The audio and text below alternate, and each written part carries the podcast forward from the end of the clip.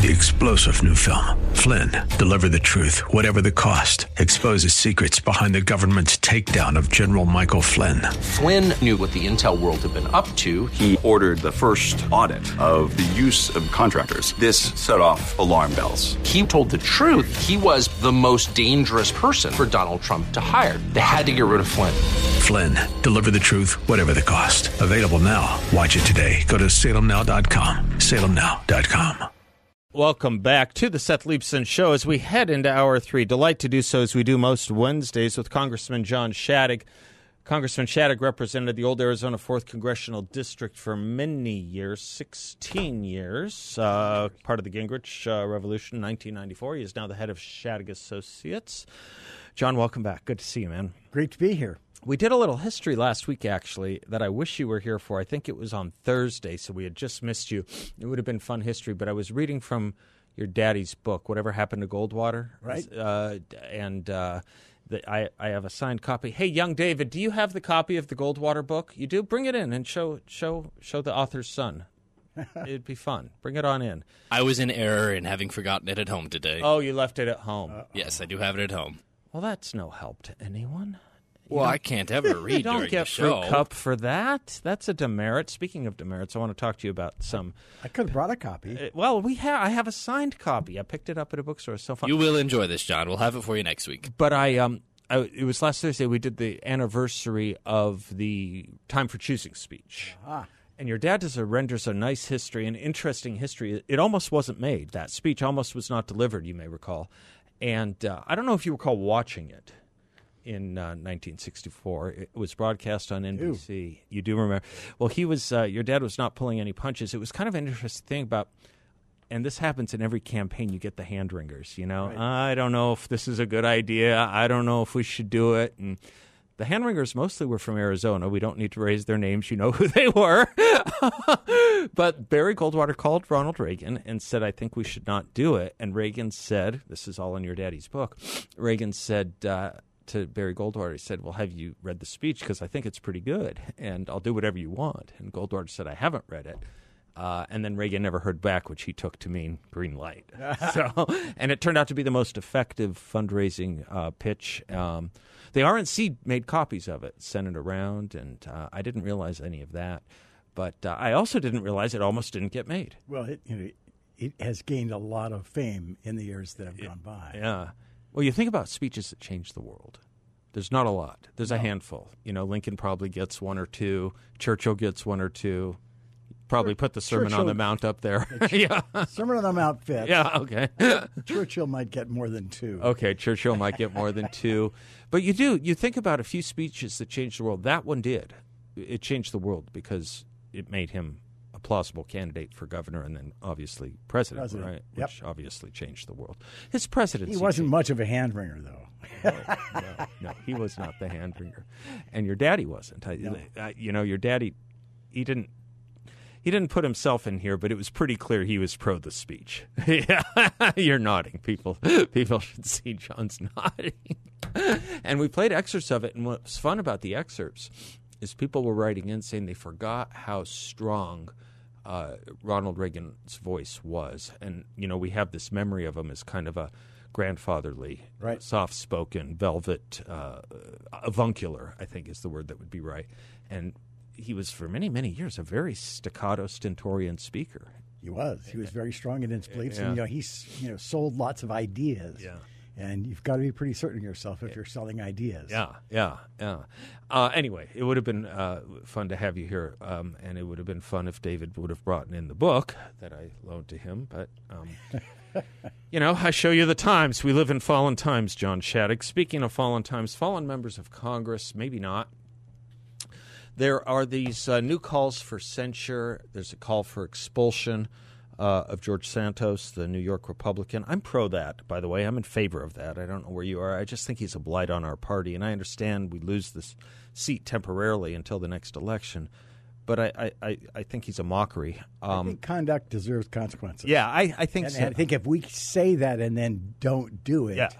uh, it causes chaos. It also makes proves our se- yeah. inconsistency and proves we are quote unquote politicians, everything that people think of us. Uh, Well, right. And I think that it also gives us more credence to engage in a censure resolution, which is not as bad as expulsion. A censure resolution is just a majority vote um, by the House of Representatives, as far as I can tell. And uh, expulsion takes three fourths, right? And you you sat through a few censure resolutions during your tenure, if I'm not At least, mistaken. at least one censure and one expulsion. One censure and one expulsion. The expulsion was Jim Traficant. People will remember he always ended his speeches with "Beam me up, Scotty." Yep. Right. And he had something on his head that. For legitimate crimes. Yes, it wasn't or his hair. illegitimate crimes. It wasn't for his toupee. crimes. It no. wasn't for his toupee. It wasn't for his toupee or, or his irreverence. Yeah, right. Convicted on 10 counts of bribery and conspiracy. Uh, but then also, I believe there was a censure rev- resolution against uh, Charles Rangel for Was? inappropriately uh, soliciting funds. No one will remember Charles Rangel for that. No. No. But it's a good thing to be on record here, I think. And I think it will be a good thing to put the Democrats in the space they need to be put on with regard to Israel and Rashida Tlaib.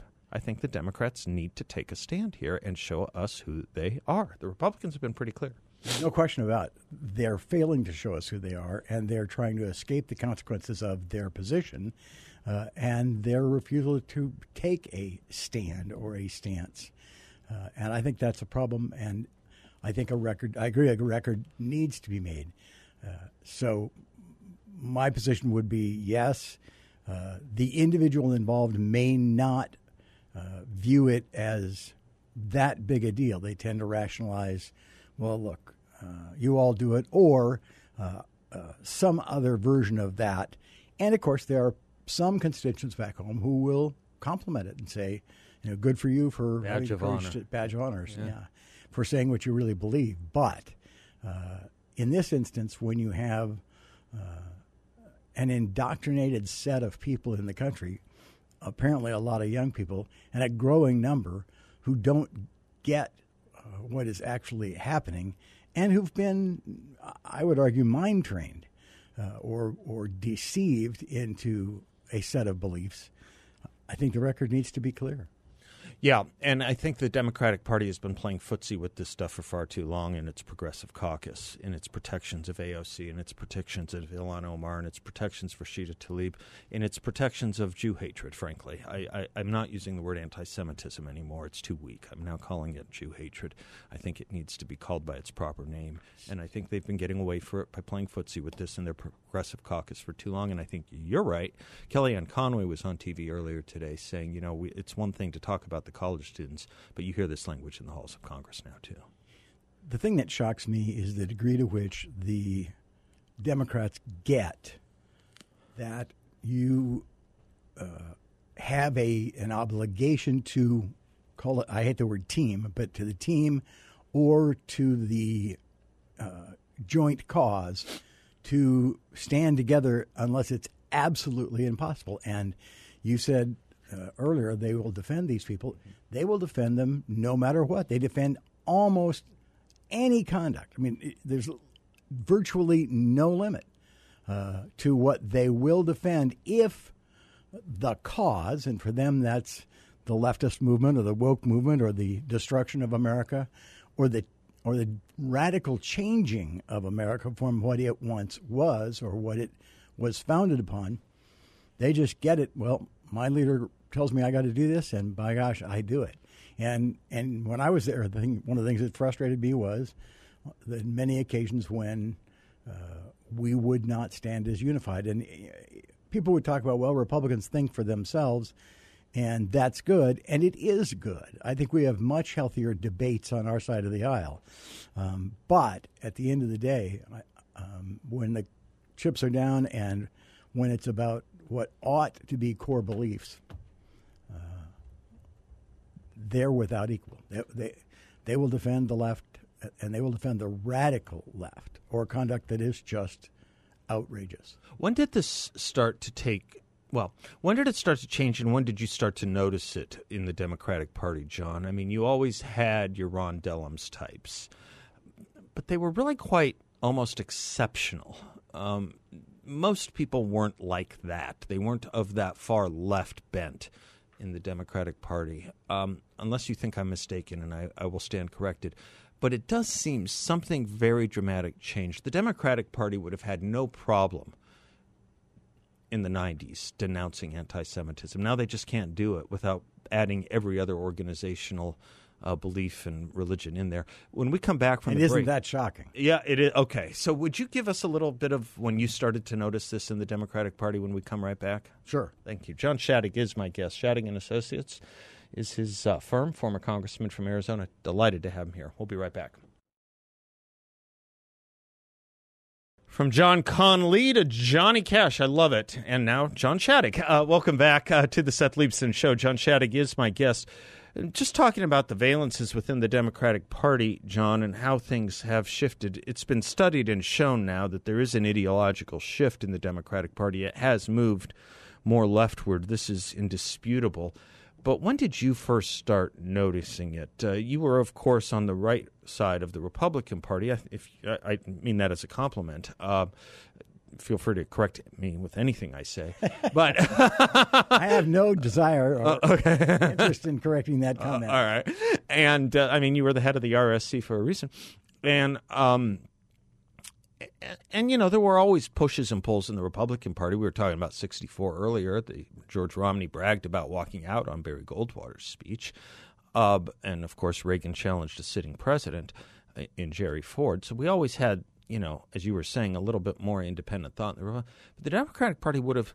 In the 90s, I don't think it would have had a problem standing up against anti Semitism and in support of the clear moral difference between a terrorist entity and the state of Israel. And that's something changed there. Something bad happened. I don't know that I can put my finger on exactly when, but I do think it has been connected with the phys- philosophical changes which have in, uh, occurred in Congress, uh, kind of the coarsening of all of American society, uh, the decline of organized religion. Uh, I thought a little bit about well, is there a date you could put it, uh, connect it with, and a, part of that would be, for example, the confirmation or non-confirmation of Robert Bork. 86 ish, yeah, right. But 87, but, yeah. but it, it even then it didn't happen. I, I you know I began serving in '95, and while there were some in '95 who would uh, say shocking things or or take consistently uh, angry liberal positions and make the attacks as per- po- personal as possible, I don't think the majority of their caucus uh, was comfortable with that. So uh, I think it has happened over time, and I think it has been relatively recently where uh, society has become more extreme uh, and the left has become more extreme. I don't think I don't think when I was in Congress in 19 from 1995 to 2010, uh, 2011, uh, I it wouldn't have occurred to me that Democrats hated America. I got it that they didn't view America the way I viewed America, and they had some pretty surprising beliefs, but but I think we thought they were genuine in those beliefs, and they were not uh, absolutely uh, motivated by contempt for the nation and its founders and its founding documents. Now, you know, you you listen to Mr. Levin say Democrats hate America, and you go, "Yeah, sure. What's news?" Uh, it, it, is something that has become accepted, and of course now you have more and more uh, extreme people being elected, and their extreme conduct being not just tolerated but now approved. Uh, yeah, that's fine. But, you know, we we we're, we should have members that have those views, uh, and uh, it's I, would put it in the early 2000s at the earliest. Yeah. You're into it, it- It's interesting that you pegged it to the Robert Bork fight, um, because it's hard to remember such bitter language used against such an established figure in the legal universe. This was a professor of Yale uh, of law at Yale, who was very well published in his field. Uh, he was a Solicitor General of the United States. Uh, even the person he fired came to testify for him and on his behalf, uh, vis-a-vis what was it called uh, during the Nixon years, the massacre, the Sunday Night Right. Massacre, Sunday Night Massacre. It- um, and then you had Ted Kennedy standing up in the Senate saying Robert Bork's America is an America of back alley abortions and segregated lunch counters. And that was fine to say. I mean, seemingly just fine. I mean, the New York Times applauded that kind of sentiment, right? And about, ab- about a man that, as I say, was one of the most respected figures in the legal universe because the Democrats just couldn't let that nomination fly. He was maybe too good, or maybe too smart, or um, maybe too Reagan-esque, or too conservative for um, for for for their taste, I suppose. But by what right did they have to use that kind of language of defamation against him? And maybe that gave the permission. Maybe that was the the key that started that engine. Maybe. It, it seems to me that it it has to a degree been linked to confirmation fights. Um, in the Clarence Thomas Mm-hmm. Yeah, fight, I was disgusted by a lot of the stuff was said, and it was simply not believable. And yet, they had no reticence whatsoever about doing it. And a part of my reaction to your explanation is a, kind of a simplistic because they could. So they borked Robert Bork because they could, which means that two things had happened. Uh, people weren't paying attention and weren't personally offended by it, but maybe more importantly, by then the left, the media had plunged to the left, and they were willing to get it to to, to uh, support that or to either support that conduct or at a minimum to not call it out, and and I think that's a big shift. Uh, they had decided that uh, uh, criticizing people for uh, offensive language was improper. They're not allowed to do that. I do recall when your class came into office in 95, January of 95, right? Um, I do remember that the language was pretty heated from certain precincts. I, I, I seem to recall, if, if I'm if I'm not mistaken, Charles Charles Rangel, who I did speak of earlier, I seem to recall him saying something very close to this. Only the first part will be what I'm guessing at. The second part I remember verbatim. When Gingrich and his Republicans talk about welfare reform, those are the new white hoods. Uh, there was that language uh, from precincts in the Democratic Party, and that seemingly flew just fine too. and it's carried up to today. To me, for example, uh, some of the most shocking words I have ever heard in my life have come out of the mouth of uh, no one less than our current president, Mr. Biden. Yeah. Uh, he goes before an NAACP off, uh, audience and says uh, that Republicans want to put you, i.e., black people, back in chains. Th- that is so stunningly over the top that I just can't get that speech or that incident out of my mind. It's just, you know, what on what basis could you say that that Republicans, you know, are there some seg- segregationist groups in in the country? Sure, It's mostly Are on the left, by the way, the By the way, movements yeah. in this country. But in any event, Yeah. to accuse the Rep- all Republicans of wanting to put black people back in chains is just beyond the pale. And and and I, he also stunned me in the speech uh, in front of Constitution Hall where they lit the walls red, uh, and he said. The, the greatest threat to America are MAGA Republicans, and I thought, I never in my life had I, would I conceive that a president of the United States would say that close to half of the people in the country are evil uh, and want to destroy the country. That- I mean, I, I've never heard anything like that on the right. Let me pick up on that when we come right back. Welcome back to the Seth Leibsohn Show. We don't have cameras in the studio, but I sometimes look across the desk at my guest, John Shadegg, to see if there's a knowing nod from the music of his youth a little bit. little bit. Camelback High School, just Uh, yeah, take, two blocks from here, that song. takes you right back. um, John Shadegg is my guest, Congressman Shadegg. The syntactical uh, inflation that is required because calling someone, I suppose, a racist or an existential threat isn't quite going to do it after it gets worn down because it's unbelievable, uncredible.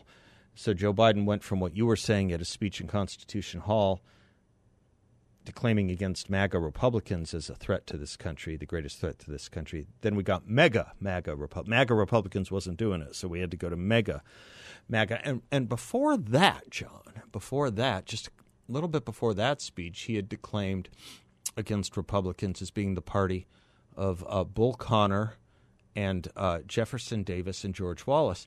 Now you compare that with him saying that Mitt Romney wanted to put them back in chains you just wonder if he even understands the history of the parties here. You know, Bull Connor and George Wallace and Jefferson Davis did have a political party. It was not Republican. Oh, I think he absolutely understands that. Okay. But wants to deceive the American people. And he wants to make the most shocking uh, allegation he can, the most, uh, something that will startle people or that will stick in their minds. And were he to try to frame that language using the truth, he knows he can't. He just knows he can't. So he doesn't care. Uh, you know, he it, it is that mindset that you can redefine history, and the left works hard at redefining history. And and who who was the Nazi? Duke. Uh, that the Nazi wordsmith who said, uh, "The Oh, yeah. bigger or the more extreme the lie is, the more it will be believed." Yeah. Well, I was uh, I was of the mind of David Duke for a moment, just John, because um, I remember when he was making a quest uh, to run for Syria's office, then President George H. W. Bush of his party basically read him out of the party and said, "We won't stand this. This this man does not represent our party," and that that's something the Democrats seem not to be able to do with the um, with the uh, extremists in their party. Um, and Certainly not today. not today. And there's this new thing. You know, when you were here last week, we had just uh, selected Mike Johnson to be the new Speaker of the House. Yep. And it has been interesting to watch. You had touted his speech that I had missed. And I went home and watched it. You said it was such a great speech. And I had missed it just from being on the air. And um, it was a great speech. It was such a decent speech.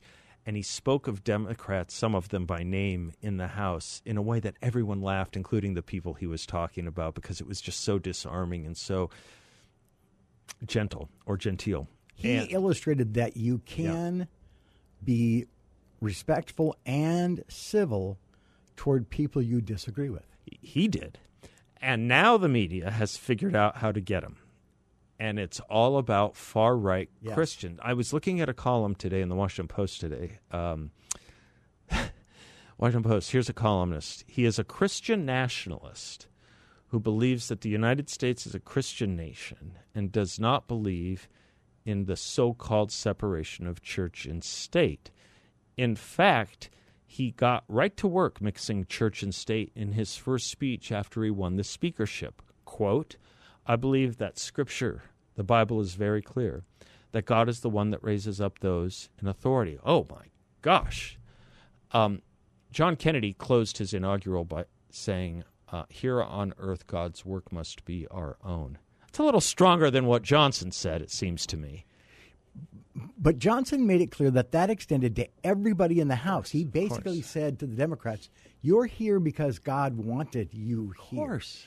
And and and that that is disarming, uh, in part because in his case it was genuine. It's what he clearly believes. And the interesting thing is when they attack him for it, uh, like the author you just quoted, some people would react to that and let it bother them. My prediction is this guy is the real thing, and he'll say, "Well, I'm sorry you don't understand, but it is true," and, and and not be bothered by it at all. Now they they have changed the society to where you know belief in God is you know so thin now that they'll continue to try to use his belief in God against him. Such an important point. But I think based on who he genuinely is, I'll predict right now it's not going to work. You made a big and important point about where we are with belief in God and these reports. Let me pick up on this when we come back. People who learned history about five minutes ago. we'll be right back. If then. If then. Welcome back to the Seth Leibsohn Show. Congressman John Shadegg is my guest. We're talking just about the new um, attacks upon Mike Johnson's, uh, who, uh, uh, the uh, newly inaugurated Speaker of the House, and how they're trying to go after him using this, uh, using his faith and his belief in God. There's a columnist in the Washington Post who got herself into high dungeon because he said, "I believe that scriptural, the Scripture, the Bible is very clear that God is the one that raises up those in authority, and I believe that God has ordained and allowed each one of us." be brought here for this specific moment, and that he has um, questioned the quote unquote so called separation of church and state, close quote. Um, John, these people learned history five minutes ago. Uh, there's nothing Mike Johnson said about God that um, no other that, that that presidents of both parties haven't said for years. I, I mean, we can start with George Washington, certainly Abraham Lincoln, and as I said, even John Kennedy. Uh, and God, God, goodness knows if I if I'm allowed to say God knows, uh, Jimmy Carter was himself a Baptist minister. Uh, uh, yes, a Southern Baptist minister. Reagan, of course, all talked like this. And then this interesting thing where she's trying to go after him for questioning so-called separation of church and state, as if this is some great mantle of constitutional import. Um, it's nowhere. The, the, the, the phrase separation of church and state is not in the Bill of Rights we have labored over the decades since 1940 something, 47 uh, in the Everson decision, when Hugo Black tried to say it was. It comes from one line in one letter of Thomas Jefferson's, and it's been misconstrued ever since. Uh, in any event, these people know no history, and they're writing as if they learned everything based on what they figured out five years, five, five, five minutes ago. Never mind five years ago and and and and I think you're right about Mike Johnson overcoming this. They can say all this, but they'll see that it's going to be very hard to put that man in that box. I think they're going to find it impossible to put him in that box because, at least to me, he he didn't uh, preach it so much as exemplify it. And what I mean by that is he was willing to say to the Democrats, you know, you are here as much as I and right. my team, the right. Republicans, because you were called by God. Yes. And so he was willing to compliment those who would and will attack him uh, as a way of saying, this is my deep belief. Uh, he, and he didn't criticize anybody who didn't necessarily agree with him. He projected, I thought, during the speech, two things that are hugely important. One, is he projected a supreme belief in God that he was clearly totally comfortable with. I don't think anybody could embarrass that guy uh, on any Christian belief or any Judeo-Christian belief uh, in the world because he just he this is what he believes, right or wrong. It's he's not a he's not a doubting Thomas. He's figured this out for at least for himself. The second thing he did is a lot of people who have that who've gotten to that point in life are not humble.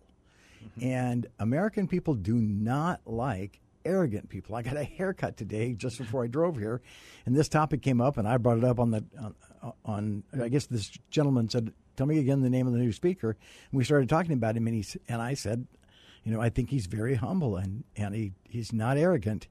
And I think in that speech he displayed that he's not arrogant. He, you know, he did not look down on anyone, but he, he wouldn't look down on this reporter. Right now, if he, and I kind of hope he didn't read that particular column, but if he did, he wouldn't look down on her. He would just say, well, okay, you can think that, but that's not what I think. And I'm comfortable with what I think. The other thing is that they stretch. I, I don't know, I haven't read the article myself, but I don't know how she gets any criticism out of the concept of separation of church and speech from his remarks, uh, church and state from his remarks. Uh, he, he, he said nothing about we need church and school again, or we need to return to Christian faith, or uh, anything along those lines that would justify her throwing that point in. uh, other than to say, "Hey, I happen to believe in X." You um you, you were talking about our belief in God as a nation and how you know church attendance we've talked about has has has been decimated down about 30 per, 30 to 40 percent over the last 10 15 years. And maybe that's that's part of it too. People just don't realize that um, Mike Johnson is saying nothing quite different than what Alexis de Tocqueville said when he said religion is the first of our political institutions or or even the liberal William O. Douglas, Supreme Court Justice, who said we are religious we are a religious people whose institutions presuppose a supreme being. Mm-hmm. And that kind of language she would think was coming from I don't know, uh, Pat Robertson. when it's this is, this is Alexis de Tocqueville to William O. Douglas. Pretty broad. Yeah. Pretty, pretty widely broad. accepted. Yeah. Um, somebody said to me in the last 24 hours, or I read it somewhere, that, uh, you know, we have all understood that Europe has become uh, a faithless or uh, continent. Uh, somebody to me t- today said, "Well, the real problem that Europe faces is is, is becoming a Muslim uh, continent, and the Muslims don't have any doubt about the precepts of their faith. There's no self or the leader of their faith, uh, and that's I think a part of the modern confrontation we have here is, look, you know, if we have no God and they have a deep belief in their God, how how, does fight that them? world exist? Yeah. And it's funny because maybe to some of them, they won't criticize Islam or radical Islamists on the left, but what they'll do is something quite. I was going to say it's quite evil, but it's more than that. It's insidiously evil. They will say of conservative Republicans, they are of the Taliban wing of the Republican Party. That's how they'll do it. Yeah. You know, they they'll see fundamentalism there that they won't criticize, but they will criticize Republicans. uh, You know, Using that language. Using that very. John Shadegg, it's always so good to see you, sir. Thank you for being with Great us. Great to be here. Great fun. You betcha. John Shadegg, former congressman and the founder and president of Shadegg and Associates. Do you trust this economy? How about a secure investment that actually helps people? You can earn up to a 10.25% fixed rate of return that's not correlated to the stock market or the Federal Reserve, where you are in control and you can turn your income on or off, compound it, whatever you choose. Think of that flexibility. There are absolutely no fees. You can have peace of mind. There's no attack on principle if you ever need your money back. You'll get your monthly statement with no surprises. It's a secure collateralized portfolio that may be a better option for you than where you have your money or some of your money now. We are, of course, talking about our sponsor, YRefy. Go to investYRefy.com. That's invest, the letter Y, then refy.com. YRefy is local. Their offices are right on Chauncey Lane in North Phoenix. You can visit them. I've been there plenty of times. And uh, when you do, you'll, you'll get no sales pitch and you won't be asked to sign anything. Folks all over the country are earning a high fixed rate of return with YRefy, and they don't care about what happens with the stock market or the Fed because with YRefy, you can do well by doing good. Check them out at yrefy.com. Make sure that um, you tell them Seth sent you. You can also call them 888 YRefy 24, 888 YRefy 24. Well, you came in with the right version of Dream Lover. I understand there's a wrong version. The original isn't as good as the covers. I'm Okay. so- I'm sorry. okay, that was. Dion and the Belmonts. Yeah, well, Dion DiMucci. I've interviewed him, and um, he's uh, he's a great talent. Uh, the Wanderer, Runaround Sue, Those are all great songs. right? Um, Timeless. Abraham Martin and John, a little more contemplative, if you will. Um, yeah, no, I interviewed him because um, I read in an interview that he, as a recovering, uh, I think, alcoholic or addict, I don't remember which himself, he spends his time helping others achieve uh, sobriety and maintain recovery. What a noble cause. Yeah, totally noble. And uh, Mother Teresa says, when you lose something, don't lose the lesson. And he's a an embodiment of that. Uh, it was funny when I called him and for the interview, the way he kind of called back on the voicemail and didn't quite get Leibsohn just just exactly right. He got it later. It's kind of fun. We have it taped somewhere. Um, I've had a few great interviews like that. The last, in, you know, who, who, this is you'll like this young David. just walking down memory lane. I think I'm pretty sure, actually, I gave Tony Curtis his last interview.